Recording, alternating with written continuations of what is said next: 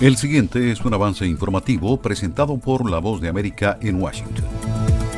El presidente Joe Biden le imploró este martes a los cuatro máximos líderes del Congreso a actuar rápidamente para evitar un cierre parcial del gobierno y aprobar un paquete de ayuda para Ucrania e Israel, mientras el estancamiento en la Cámara de Representantes, controlada por los republicanos, no da señales de ceder, señalan analistas. El dólar caía levemente ante el yen este martes tras conocerse que la inflación subyacente al consumo en Japón superó las previsiones y que los pedidos de bienes duraderos estadounidenses cayeron más de lo esperado en enero. Las monedas de América Latina subieron este martes, atentas a la serie de datos económicos en Estados Unidos esta semana que podrían dar luces sobre la senda de la política monetaria de la Reserva Federal de Estados Unidos.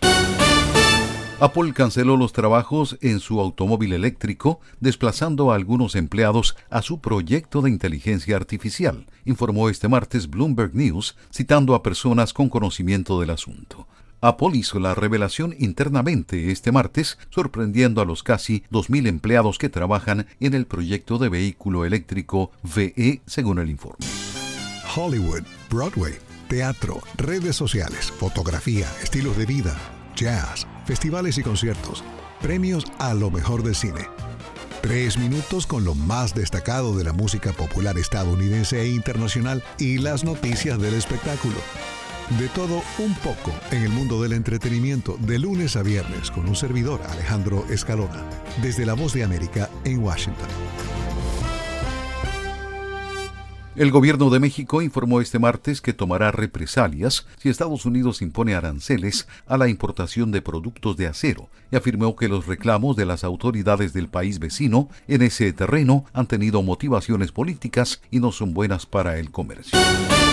Las altas temperaturas en el Atlántico Norte y los mínimos récord en la cantidad de hielo en el Océano Antártico observados el año pasado son mucho más graves de lo que supuestamente ocurría en la Tierra con los niveles de calentamiento actuales, según un nuevo estudio.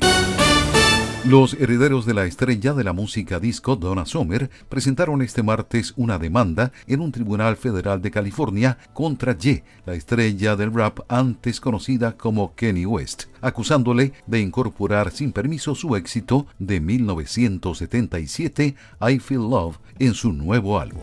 Este es un avance informativo de La Voz de América. Desde Washington les informó Tony Cano.